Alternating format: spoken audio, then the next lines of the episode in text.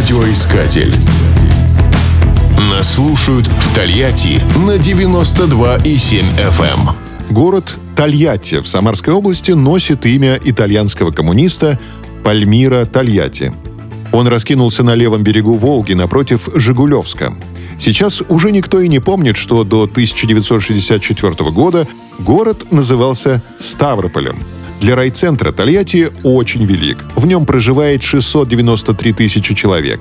В стране по этому показателю он на 19 месте. Для сравнения, такое же население, как в Тольятти, имеет вся Черногория. Город Ставрополь в 1737 году заложил Василий Татищев, тот самый, что основал Екатеринбург на Урале.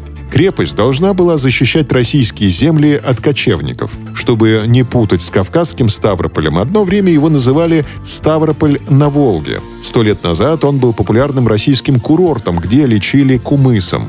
В середине прошлого века город пришлось перенести на новое место, поскольку при строительстве Жигулевской ГЭС он попал в зону затопления Куйбышевского водохранилища.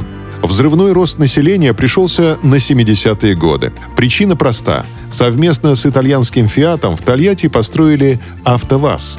Город стал столицей легкового автопрома. В СССР частным лицам разрешили покупать личные авто только в 1948 году. Выбор был невелик – «Москвич», «Запорожец» и «Волга». Легковушек производили так мало, что в очереди за машиной стояли годами. Появление «АвтоВАЗа» немного облегчило ситуацию. За год с конвейера выкатывались 600 тысяч «Жигулей», которые фактически являлись итальянскими «Фиатами». В 2020 году с конвейера сошел 30-миллионный автомобиль. С этой стороной жизни города связаны несколько достопримечательностей. Автозаводский район украшает композиция «История транспорта», на бульваре Ленина стоит памятник техническому прогрессу. Великолепную коллекцию вазовской продукции можно увидеть в музее «АвтоВаза». Есть модели, которые не пошли в серию, поэтому их никто никогда не видел. Раритетом считается первые проданные «Жигули» ВАЗ-2101, которые в народе называли «копейкой».